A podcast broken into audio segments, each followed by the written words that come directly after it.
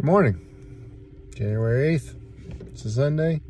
Gone through one week of uh, the new year. Hopefully, you're still working on your uh, goals and your resolutions and everything. In that vein of thought, Ecclesiastes 10:10 says, "If the iron be blunt and he do not whet the edge, then must he put to more strength, but wisdom is profitable to direct." Now, the that was the King James version. The NIV, the New International uh, Version, I believe it is, translates that as if the axe is blunt. Now, if you're not sure what a whetstone is, it's it's, a stone that you basically it sharpens blades when you slide it across it. I don't know if it's magnetic. I don't, I don't know how it works, but you just kind of do that and it, it, it makes it sharper. Uh, you might see chefs using something like that or a leather thing. Basically, obviously, a sharp instrument like a, a knife and axe is a lot easier to use if it's sharp. Weird. If it's not sharp, it takes a lot more effort. It's a lot harder.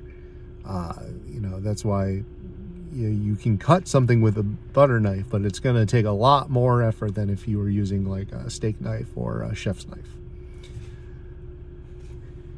When we go through life, we are the instrument, we are the tool.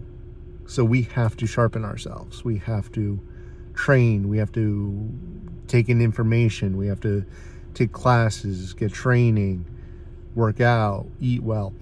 These are all things that are kind of hard to do. It's like whetstone. It's kind of it's kind of a labor intensive process. But as we do it, the tool, us, gets sharper and sharper and sharper, and it takes less effort to do things. So I just want you to think about that.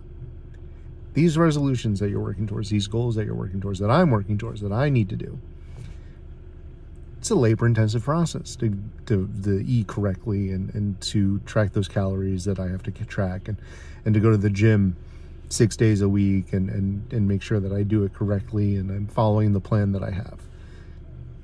But as I do it, it gets easier because, well, because I'm doing it, becoming a habit of it.